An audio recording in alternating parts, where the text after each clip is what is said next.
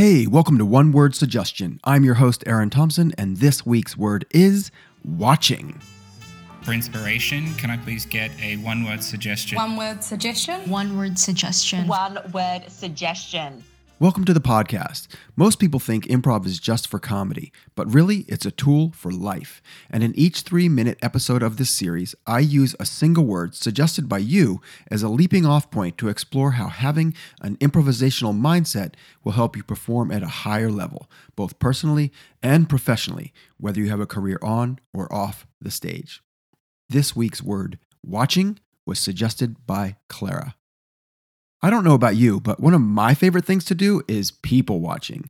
Actually, I'm going to guess that I do know about you and that you love people watching too. I'd even go so far as to say that it's a national pastime, no matter where you live, because we all do it on the bus, the train, in line to get coffee, while we're sitting at a cafe drinking coffee, on our way home from getting coffee. We can't help it. It's in our DNA.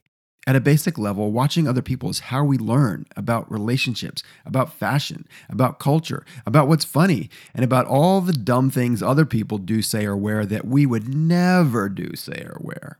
Our ability to observe people and situations and translate those observations into useful opportunities for personal growth and development is wonderful.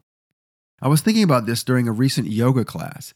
Everyone in the room was doing the exact same thing with their bodies, or at least trying to, and even though the teacher was giving us verbal instructions from the front of the room, almost everyone was gauging their own progress and checking to see if they were doing the asana correctly by watching the people around them. I call this type of observation listening visually. At LMA, we spend a good chunk of time helping people to learn to listen visually or become what we call active listeners. This means learning to use your mouth less and your ears and eyes more, and in particular, to watch for what isn't being said. Learning to read body language may be slightly helpful in a yoga class, but it's crucial in almost every situation in life.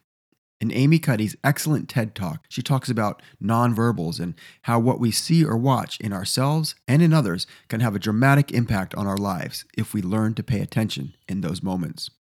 Cathy Salit calls those moments offers, and in her excellent Inc. magazine article, she writes In every conversation, you're presented with all kinds of offers, even if the opposite appears to be the case. A colleague ignoring your question is an offer. Your team getting the research that you asked for done early is an offer. A client saying he's not interested in whatever it is you have to sell is an offer. A laugh at your joke is an offer. Your boss not looking up at you when you come into her office is an offer. All of this the good, the bad, and the to be determined, they're all offers that you can create with if you hear them. Learning to listen visually and watch for unspoken offers or opportunities can be a game changer. And if you want to get better at seeing them, an improv class or workshop is a great place to start. And in the meantime, get some dark sunglasses and don't be creepy. So that's my take on watching. Thanks for the great suggestion, Clara. If you want to suggest a word for next week or add your perspective, drop me a note in the comments or in a review. I'm making one of these every week for a year, so definitely subscribe, like, share, and all that jazz. And in the meantime, if you're interested in improv for personal growth, professional achievement, or just for fun, my suggestion is get yourself into an improv class or book a corporate training workshop for your team. You can learn all about LMA's programs at www.lma.training. Thanks for listening. One Word Suggestion is brought to you by LMA Professional Development. Please visit us at www.lma.training for more info.